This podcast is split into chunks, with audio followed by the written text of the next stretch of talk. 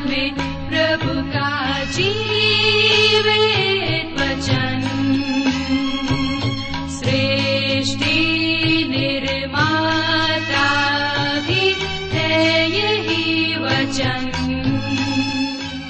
नमस्कार श्रोताओ बाइबल अध्ययन कार्यक्रम सत्य वचन में आप सभी का हार्दिक अभिनंदन करते हैं। जैसा कि आपको मालूम है कि इन दिनों हम पवित्र शास्त्र बाइबल के पुराने नियम में से नीति वचन नामक पुस्तक का विस्तार पूर्वक अध्ययन कर रहे हैं और हमें विश्वास है कि इस पुस्तक के द्वारा आपको आत्मिक लाभ मिल रहा है। तो आइए, आज के इस बाइबल अध्ययन में हम सम्मिलित हों, लेकिन इससे पहले सुनते हैं एक मधुर संगीत रचना। मेरे गुनाहों को धो दिया, अपने बदन का लहू दिया। मेरे गुनाहों को धो दिया अपने बदन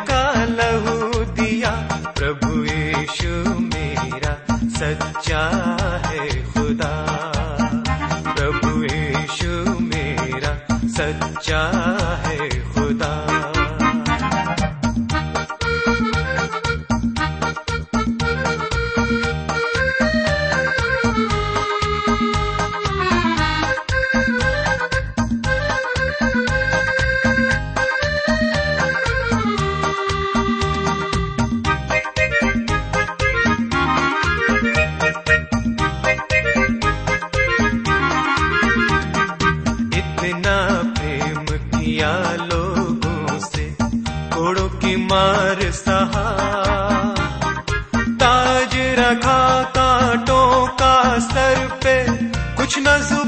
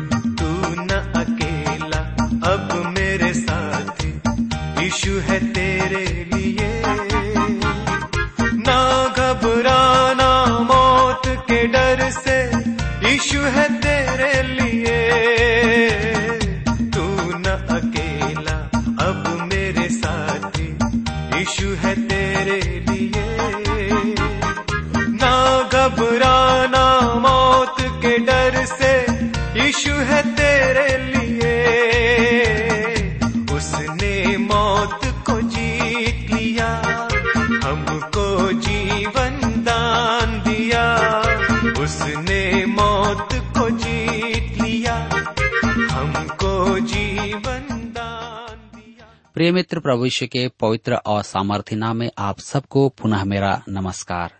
मैं कुशल पूर्वक हूँ और मुझे विश्वास है कि आप सभी परमेश्वर से प्रेम करते हैं, इसलिए कुशल पूर्वक हैं और फिर से आज परमेश्वर के वचन में से सीखने के लिए तैयार बैठे हैं।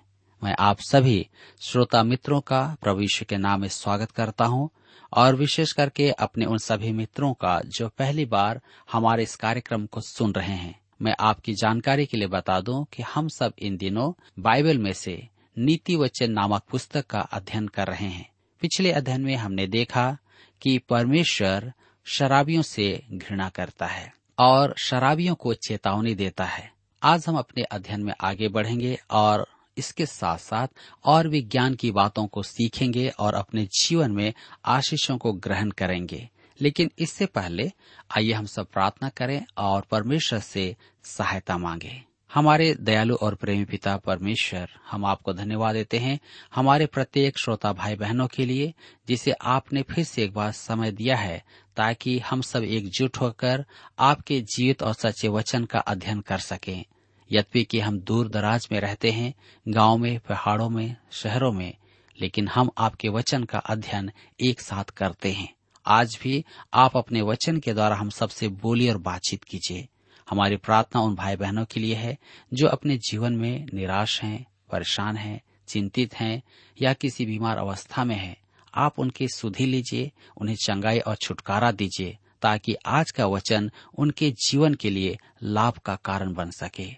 धन्यवाद प्रभु हमारी प्रार्थना सुनने के लिए। विनती उद्धारकर्ता यीशु के नाम से मांगते हैं। आमीन।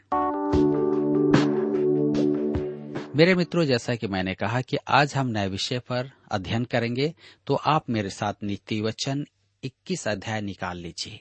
यह अध्याय नीति वचनों का एक महान अध्याय है। नीति वचन 21 उसके एक पद में लिखा है, राजा का मन नालियों के जल के समान यहवा के हाथ में रहता है, जिधर वह चाहता उधर उसको मोड़ देता है।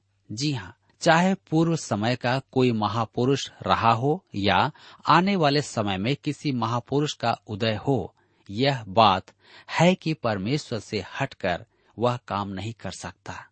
अनेकों ने सोचा कि वे परमेश्वर के बिना कुछ करके दिखाएँगे। आज का मनुष्य भी यही सोचता है कि परमेश्वर के बिना वह सब कुछ कर सकता है। हम स्वतंत्रता में विश्वास करते हैं, इसलिए हम परमेश्वर के बिना ही जीना चाहते हैं। राजा का मन यहवा के हाथ में रहता है। ध्यान दीजिए, और वह उसे वैसे ही घुमा देता है जिधर वह चाहता है, न कि राजा। न राजा, न कोई शासक, न ही कोई व्यक्ति परमेश्वर से अलग रहकर कुछ कर सकता है। काश हमारे नेतागण जो संसार की समस्याओं के समाधान का दावा करने की अपेक्षा परमेश्वर पर निर्भरता का दावा करें, क्योंकि उनके पास वास्तव में समाधान नहीं है। यदि कोई भी ऐसा दावा करता है तो वह गलत प्रतिनिधित्व करता है। सर्वशक्तिमान परमेश्वर से अलग कोई नहीं रह सकता। हमें उस पर अपनी निर्भरता को समझना है। जितने लोग परमेश्वर पर निर्भर होकर कार्य करते हैं, वे सफल होते हैं। हमें परमेश्वर पर अपनी निर्भरता की घोषणा करना आवश्यक है। ऐसा तब ही हो सकता है जब हम परमेश्वर के वचन में आ जाएँ। यही कारण है कि परमेश्वर के वचन की घोषणा करना महत्वपूर्ण है। नीति वचन इक्कीस अध्याय के दो पद में लिखा है, मनुष्य का सारा चाल चलन अपनी दृष्टि में तो ठीक होता है, परंतु यह मन को जांचता है। यहाँ फिर से मनुष्य की अपनी धार्मिकता का प्रश्न आता है। मनुष्य तर्क के आधार पर देखता है, परंतु परमेश्वर परख कर देखता है। वह मन को देखता है।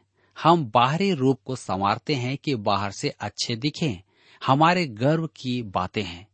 मैं कलिसिया का नियमित सदस्य हूँ, मैं बाइबल शिक्षा भी देता हूँ, मैं समितियों का भी सदस्य हूँ, मैं कलिसिया के कामों में बहुत व्यस्त हूँ। यह सब कुछ सच है, परंतु परमेश्वर मन को देखता है। यर्मिया की पुस्तक सत्रह अध्याय उसके नौ पद में लिखा है कि मन तो सब वस्तुओं से अधिक धोखा देने वाला होता है। उसमें असाध्य रोग लगा है। उसका भेद कौन समझ सकता है?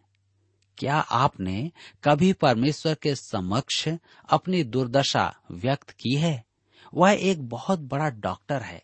वह हृदय रोग विशेषज्ञ है। वह आपको नया हृदय देता है। वह सबसे पहला है जिसने मनुष्य को नया मन दिया है। वह आपको ऐसा मन देगा जो उसका आज्ञाकारी होगा।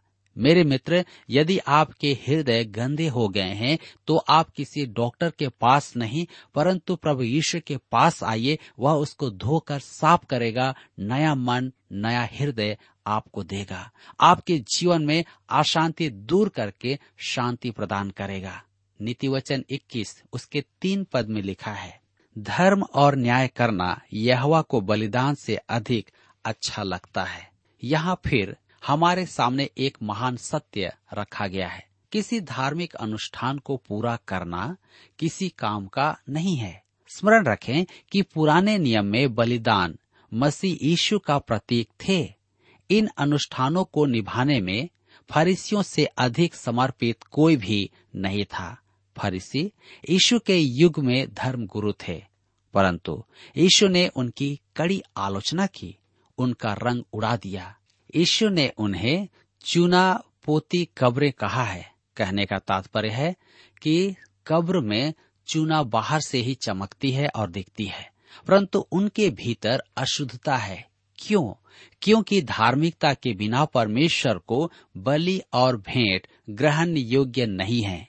परमेश्वर का कहना था कि उसे बलिदानों की अपेक्षा दया का मन चाहिए। जी हाँ वह आज भी आपके जीवन में यही देखना चाहता है, न कि आपका बाहरी रूप, धार्मिक अनुष्ठान, आपके विश्वास का प्रदर्शन है। जबकि सच तो यह है कि आप उसमें विश्वास नहीं रखते हैं। प्रभु यीशु को मन से ग्रहण करने का अर्थ है, भले कामों के निमित्त पूर्ण मन परिवर्तन, यह हमारी हड्डियों के भीतर पहुँचता है। परमेश्वर मन को जांचता है। आप इसे ध्यान से गांठ बाँध कर रख लें। मैं अपने अध्ययन में पूछे गए प्रश्न को फिर दोहराता हूँ। यदि आप मसीही होने के कारण बंदी बनाए जाएँ, तो क्या आपको दोषी ठहराने के लिए पर्याप्त तो प्रमाण होंगे? चढ़ी आँखें। आराधना में आप आते हैं और किसी को देखकर मुँह मोड़ लेते हैं ताकि उससे बात न करना पड़े। मैं एक सभा में गया जहाँ एक व्यक्ति ऐसा था जिसने मेरे बारे में अशुभ बातें कही थी। उस सभा में उसने ऐसा दिखाया कि जैसे मुझे देखा ही नहीं। चढ़ी आँखें। शायद किसी ने ध्यान न दिया हो। शायद संबंधित व्यक्ति भी समझ न पाया हो। परंतु परमेश्वर ने देखा है। परमेश्वर इसे पाप कहता है। यह शराब पीकर धुत हो जाने के बराबर पाप है। हम सोचते हैं कि शराब पीना बुरा है, परंतु आँखें चढ़ाना बुरा नहीं, परंतु ये दोनों ही पाप हैं। दुष्ट की खेती, यह एक अति रोचक नीति वचन है।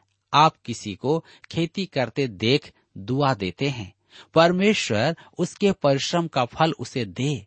परंतु परमेश्वर कहता है कि दुष्ट मनुष्य मन में बुराई रखकर खेती करे या कुछ भी करे, वह उसे ग्रहण योग्य नहीं है। इसका अर्थ है कि पापी परमेश्वर को कुछ नहीं दे सकता है। आज जैसा कि बहुत सारे लोग दिन भर बुराई करते हैं और रात को परमेश्वर को प्रसन्न करने के लिए अन्न और दान पुण्य करते हैं यह कुछ भी परमेश्वर ग्रहण नहीं कर सकता। वह व्यक्ति अच्छा काम कर ही नहीं सकता। चढ़ी हुई आँखें और घमंडी मन ही नहीं, परमेश्वर से विद्रोह भी पाप है। मेरे विचार में परमेश्वर उद्धार से रहित मनुष्य की भेंट स्वीकार नहीं करता। एक शराब की फैक्ट्री ने एक बार एक स्कूल को, एक कॉलेज को और एक अस्पताल को, अर्थात प्रत्येक को ढाई ढाई लाख रुपयों का दान दिया। ये मसीही संस्थाएँ थी। स्कूल और कॉलेज ने वह पैसा लौटा दिया। उन्होंने सही किया। परमेश्वर ऐसा पैसा काम में नहीं लेता है। रोमियो की पत्र दस अध्याय उसके एक से तीन पद में पॉलुस यहूदियों के लिए कहता है, हे भाइयों, मेरे मन की अभिलाषा और उनके लिए परमेश्वर से मेरी प्रार्थना है कि वे उद्धार पाएँ, क्योंकि मैं उनकी गवाही देता हूँ कि उनको परमेश्वर के लिए धुन रहती है, परंतु बुद्धिमानी के साथ नहीं। क्योंकि वे परमेश्वर की धार्मिकता से अनजान होकर और अपनी धार्मिकता स्थापित करने का यत्न करके परमेश्वर की धार्मिकता के अधीन न हुए। मनुष्य यदि अपनी धार्मिकता दिखाना चाहे तो परमेश्वर उसे पाप कहता है। परमेश्वर की दृष्टि में मनुष्य की धार्मिकता मैले चित्रों के समान है। नीति वचन इक्कीस, उसके पाँच से सात पद में लिखा है कामकाजी की कल्पनाओं से केवल लाभ होता है, परंतु उतावली करने वाले को केवल घटी होती है। जो धन झूठ के द्वारा प्राप्त हो, वह वायु से उड़ जाने वाला कोहरा है। उसके ढूँढने वाले मृत्यु ही को ढूंढते हैं। जो उपद्रव दुष्ट लोग करते हैं, उससे उन्हीं का नाश होता है, क्योंकि वे न्याय का काम करने से इनकार करते हैं। परमेश्वर उस धन को काम में ले सकता है, जो उचित रीति से उपार्जित किया गया है। धनवान होना पाप नहीं है। महत्वपूर्ण बात तो यह है कि पैसा आपने कैसे कमाया है। यदि पैसा झूठ बोलकर या लूट कर लाया गया है तो परमेश्वर सुनिश्चित करेगा कि वह आनंद का कारण न हो। क्या आपने ध्यान दिया है कि आज अनेक धनवान मनुष्य खुश नहीं हैं? उनकी आवश्यकता पैसा नहीं है। उनकी आवश्यकता है शांति, उनकी आवश्यकता है मीठी नींद। वे रात भर नहीं सो पाते हैं, क्योंकि उनके पैसे जो कमाए हुए हैं, गलत तरीके से कमाए गए हैं। मेरे मित्रों, एक अरबी मनुष्य रेगिस्तान में भटक गया था। वह भूख और प्यास से मर रहा था। उसने देखा कि एक कारवां, एक काफिला जा रहा है और उसमें से कुछ गिरा तो उसने सोचा कि उसमें शायद कुछ खाने या पीने की वस्तु हो। उसने जल्दी से उसे खोला, परंतु गहन निराशा में उसे फेंकते हुए कहा, ओह, इन मोतियों का मैं क्या करूँगा? निसंदेह, लाखों करोड़ों लोग हुए हैं, जिनके पास धन है, परंतु उन्हें उसकी आवश्यकता नहीं है। उन्हें मोती नहीं, परंतु पानी और भोजन की आवश्यकता है। मेरे मित्रों, परमेश्वर कहता है कि आप धनवान बने, परंतु उससे कोई लाभ न होगा, जब तक कि आप उसे उचित रीति से न कमाएँ और परमेश्वर के महिमान्वन में उसे काम में न लाएँ। नीति वचन इक्कीस के आठ पद में लिखा है, पाप से लदे हुए मनुष्य का मार्ग बहुत ही टेढ़ा होता है, परंतु जो पवित्र है उसका कर्म सीधा होता है मेरे मित्रों, आपका जीवन प्रकट करेगा कि आप कैसे मनुष्य हैं। यदि आप परमेश्वर के समक्ष सही हैं तो आपके जीवन से यह प्रकट होगा। नीति वचन इक्कीस के नौ पद में लिखा है, लंबे चौड़े घर में झगड़ालू पत्नी के संग रहने से छत के कोने पर रहना उत्तम है। यहाँ एक मनुष्य है, जिसे सच्चे आनंद की अनुभूति नहीं थी, जब तक कि उसका विवाह नहीं हुआ। परंतु तब तक बहुत देर हो चुकी थी। जी हाँ हमारी कलिसिया का एक सदस्य बार बार जेल जाता था, क्योंकि वह बहुत शराब पीता था। मेरे साथ एक सेवानिवृत्त प्रभु के दास थे। हम दोनों हर बार जाकर उसे छुड़ा लाते थे। उस समय उस सेवानिवृत्त प्रभु के दास ने मुझसे जो कहा, वह मैं कभी नहीं भूलता। यदि मेरी पत्नी भी इसकी पत्नी के समान होती तो मैं भी शराब पीने लगता। यह वैसा ही बुरा है, जैसा एक स्त्री का गलत व्यक्ति से विवाह करना। मैं और मेरी पत्नी एक दिन किसी स्त्री के लिए दुख मना रहे थे कि उसका विवाह एक शराबी से हुआ है। धर्मशास्त्र में भी इसके उदाहरण हैं। अयुब की पत्नी भी उससे प्रसन्न नहीं थी। दाऊद ने शाउल की पुत्री से विवाह किया था और मेरे विचार में उनका विवाहित जीवन अच्छा नहीं था, उनमें प्रेम नहीं था। परमेश्वर की वाचा का संदूक लाते समय दाऊद आनंद विभोर हो उठा था, जिसके कारण उसकी पत्नी ने उसका ठड्ढा किया था कि उसने वाचा के संदूक के समक्ष नाचकर अपना अपमान किया है। मेरा विश्वास करे कि परमेश्वर के लिए आपका अत्यधिक उत्साह देखकर अनेक लोग आपकी निंदा करेंगे। यदि आपकी पत्नी आपकी निंदा करे तो यह एक त्रास्ती है और कई बार मनुष्य बर्दाश्त नहीं करता है।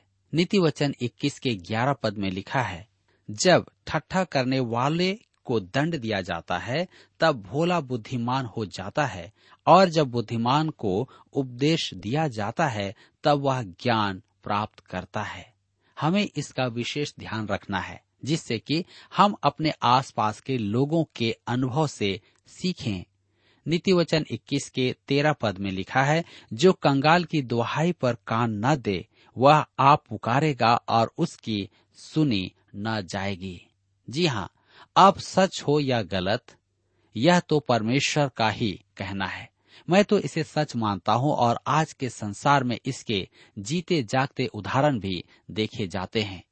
नीति वचन इक्कीस के चौदह पद में हम पढ़ते हैं, गुप्त में दी हुई भेंट से क्रोध ठंडा होता है और चुपके से दी हुई घूस से बड़ी जलजलाहट भी थमती है। हरान में वर्षों प्रवास करने के बाद जब याकूब लौट रहा था, तब उसके मन में यह भय था कि उसके भाई एसाव के साथ उसने छल किया है और उससे उसका सामना करना होगा। अतः उसने एसाव को प्रसन्न करने के लिए भेंटे भेज दी। उसे इसकी आवश्यकता तो नहीं थी, क्योंकि परमेश्वर ने एसाव का मन बदल दिया था। परंतु मनुष्य का यह अनुभव है कि गुप्त भेंट क्रोध को शांत करती है। मनुष्य की धारणा प्राय यह है कि उदार होने का प्रतिफल अच्छा होगा या किसी को दान देने से मन को शांति मिलती है। इस विषय में किसी ने एक अच्छी सी कविता लिखी है, जो इस प्रकार है, यदि मैं चोट खाकर क्षमा कर दूँ, क्योंकि बदले की भावना विष है, मुझे अच्छा लगेगा, मन को शांति मिलेगी, परंतु मसीह की इच्छा तो यह नहीं है। नहीं। मसीह की इच्छा यह नहीं है क्योंकि हमारे लिए क्षमादान का आधार है कि परमेश्वर ने प्रभु यीशु में हमारे पाप क्षमा किए हैं। यही एक कारण है कि हमें दयालु, उदारमन और क्षमाशील होना है। क्षमा करने का हमारा उद्देश्य हमें मन की शांति प्रदान करना नहीं है। नीति वचन इक्कीस, उसके पंद्रह और सोलह पद में लिखा है, न्याय का काम करना धर्मी को तो आनंद, परंतु अनर्थकारियों को विनाश ही का कारण जान पड़ता है। जो मनुष्य बुद्धि के मार्ग से भटक जाए, उसका ठिकाना मरे हुओं के बीच में होगा। मेरे विचार में परमेश्वर यहाँ कह रहा है कि हमें अपराधियों का पुनर्द्वार नहीं करना है। उन्हें नया जन्म पाने की आवश्यकता है। उन्हें परमेश्वर के वचन की आवश्यकता है। हमें अपराध के क्षेत्रों में जाकर सुसमाचार प्रचार करना है। परमेश्वर के विचार में हम गलत दिशा से कार्य क्षेत्र में प्रवेश कर रहे हैं। आज परमेश्वर चाहता है कि हर एक मनुष्य बचाया जाए। हम नीति वचन की पुस्तक 21 अध्याय उसके 17 पद में पढ़ते हैं। जो राग रंग से प्रीति रखता है, वह कंगाल हो जाता है, और जो दाकमधु पीने और तेल लगाने से प्रीति रखता है, वह धनी नहीं होता। ध्यान दीजिए, आज के समाज में राग रंग से प्रीति रखने वालों की कमी नहीं है, उनकी महिमा है। इसका परिणाम यह हुआ है कि जीवन के सदाचार संबंधित मूल्य बदल गए हैं। एक समय था कि राजाओं के दरबार में जोकर होते थे। जिन्हें मूर्ख कहा जाता था। परंतु मेरे विचार में आज भी परमेश्वर की दृष्टि में वही परिदृश्य है। आज के दृष्टिकोण के अनुसार ये लोग माननीय हैं। हम उन्हें टीवी पर प्रशंसा पाते हुए देखते हैं। परमेश्वर कहता है, जो राग रंग से प्रीति रखता है, वह कंगाल हो जाता है, और जो दाक मधु पीने और तेल लगाने से प्रीति रखता है, वह धनी नहीं होता। मैं अनेक कलाकारों को आत्महत्या करते हुए देखता और सुनता हूँ। किसी ऐसे ही व्यक्ति के शब्द हैं, मैं जीवन से ऊब चुका हूँ। किसी और ने कहा, जीवन जीने योग्य नहीं है। एक हास्य कलाकार के अंतिम समय उसके मित्र उसके पास खड़े थे। उसके अंतिम वचन थे, यह हँसी की बात नहीं है, क्योंकि वह अत्यधिक भयभीत था। आज सदाचार विकृत हो गए हैं। टीवी मुआब के जंगल के समान है, उसमें देखने योग्य तो कुछ भी नहीं है, क्योंकि लोग भयभीत हैं। नीति वचन इक्कीस के अठारह पद में लिखा है, दुष्ट जन धर्मी की छुड़ौती ठहरता है, और विश्वासघाती सीधे लोगों के बदले दंड भोगते हैं। न्याय में दोषी के लिए दंड अनिवार्य है, क्योंकि निर्दोष का मुक्ति पाना आवश्यक है। परमेश्वर के अनुग्रह के कारण धर्मी प्रभु यीशु दुष्ट मनुष्यों के लिए छुड़ौती ठहराया गया है। वह धर्मी है और आप और मैं अपराधी हैं और उसने हमें छुड़ाया है। नीति वचन इक्कीस उसके बाईस पद में लिखा है, बुद्धिमान शूरवीरों के नगर पर चढ़कर उनके बल को जिस पर वे भरोसा करते हैं नष्ट करता है। बुद्धि शूरवीरों के बल से अधिक शक्तिशाली है। मनुष्य अजय गढ़ बना सकता है, परंतु बुद्धिमान मनुष्य उसमें घुसने का मार्ग खोज लेता है। बेबीलोन का प्राचीन नगर इसका एक उत्तम उदाहरण है। बेलससर शहर पनाह से घिरे नगर में आनंद मना रहा था। वह सोचता था कि बैरी उस तक कभी भी नहीं पहुँच पाएगा। उसका राजमहल भी दीवारों से घिरा हुआ था और उन दीवारों पर सैनिक चौकसी करते थे। परंतु बैरी के सेनापति ने बुद्धि से काम ली और बेबीलोन में प्रवेश करने का मार्ग खोज लिया। बेबीलोन नगर में परात नदी की एक नहर जाती थी। उसने उस नहर का पानी रोक दिया और नगर के मार्ग से नगर में प्रवेश किया और मादी फारसी सेना ने नगर में फैलकर बेबीलोन वासियों को अवसर दिए बिना उसे जीत लिया। नेपोलियन कहता था कि परमेश्वर बड़ी सेना का साथ देता है। परंतु वह गलत था। उसे वाटरलू का युद्ध जीत लेना था, क्योंकि वह बुद्धिमान सेना नायक था, परंतु वह चूक गया। उसकी तोपे रेत में फंस गई और उसके घुड़सवार तोपों पर गिर पड़े। इस नीति वचन के कहने का अर्थ है कि मनुष्य धन पर या शक्ति पर निर्भर करता है, परंतु दोनों ही सुरक्षा के लिए व्यर्थ हैं। जी हाँ सिर्फ़ एक पर आप निर्भर कर सकते हैं, वह है परमेश्वर। परमेश्वर चाहता है कि आप उसकी ओर निहारें, उसके अनुसार चलें, और तब निश्चय ही आप अपने जीवन में आशीष प्राप्त करेंगे, सफलता को प्राप्त करेंगे, और शांतिपूर्ण जीवन जिएँगे। मेरे मित्रों, मैं नहीं जानता कि आपका जीवन किस प्रकार का जीवन है। क्या आप आज भी अशांत हैं? क्या आज आप भी परिवार से दुखित हैं? व्यक्तिगत समस्या और निराशा में डूबे हुए हैं। परमेश्वर चाहता है कि आप उसकी ओर निहारें। वह आपको विजय दिलाएगा। वह आपके साथ खड़ा होगा। आपके साथ आगे बढ़ेगा। तो आइए आज हम अपने जीवन में एक सही निर्णय परमेश्वर के लिए ले लें। यहाँ पर हमारे अध्ययन का समय समाप्त होता है। और मुझे आशा है कि आप एक सही निर्णय के साथ आगे बढ़ेंगे और निश्चय ही परमेश्वर के उन महान आशीषों को ग्रहण करेंगे। प्रभु, आप सबकी सहायता करें। प्रिय श्रोताओ, अभी आप सुन रहे थे बाइबल अध्ययन कार्यक्रम सत्य वचन। हम आशा करते हैं कि आज के इस कार्यक्रम से आपको आत्मिक लाभ मिला होगा। यदि आप परमेश्वर के बारे में और अधिक जानना चाहते हैं तो हमारे पास नया नियम एवं पवित्र शास्त्र बाइबल उपलब्ध है। इन्हें प्राप्त करने के लिए आप हमें इस पते पर लिख सकते हैं। कार्यक्रम सत्य वचन T W R post box number चार तीन एक शून्य, नई दिल्ली, एक एक शून्य शून्य एक नौ। पता एक बार फिर सुन लीजिए। कार्यक्रम सत्य वचन T W R post box number four three one zero, New Delhi, one one zero zero one nine.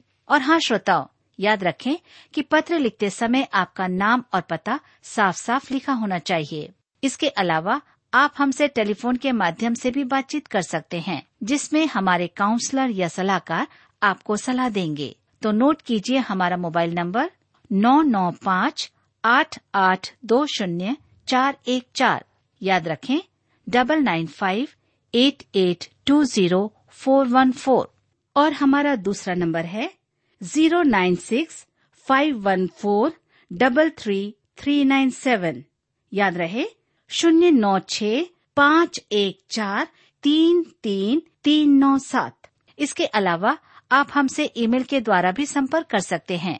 हमारा ईमेल आईडी है Hindi T T B at T W R dot I N Hindi T T B at T W R dot I N श्रोताओ इस कार्यक्रम को आप हमारे website radio eight eight two dot com पर भी सुन सकते हैं। इस website radio eight eight two dot com के बारे में अपने मित्रों को भी सूचित कर दें। और अब इसी के साथ हमारे कार्यक्रम का समय यहीं पर समाप्त होता है। अगले कार्यक्रम में आपसे फिर मुलाकात होगी।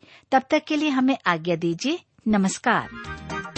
हे मेरे दाता, हे मेरे स्वामी तेरी दया है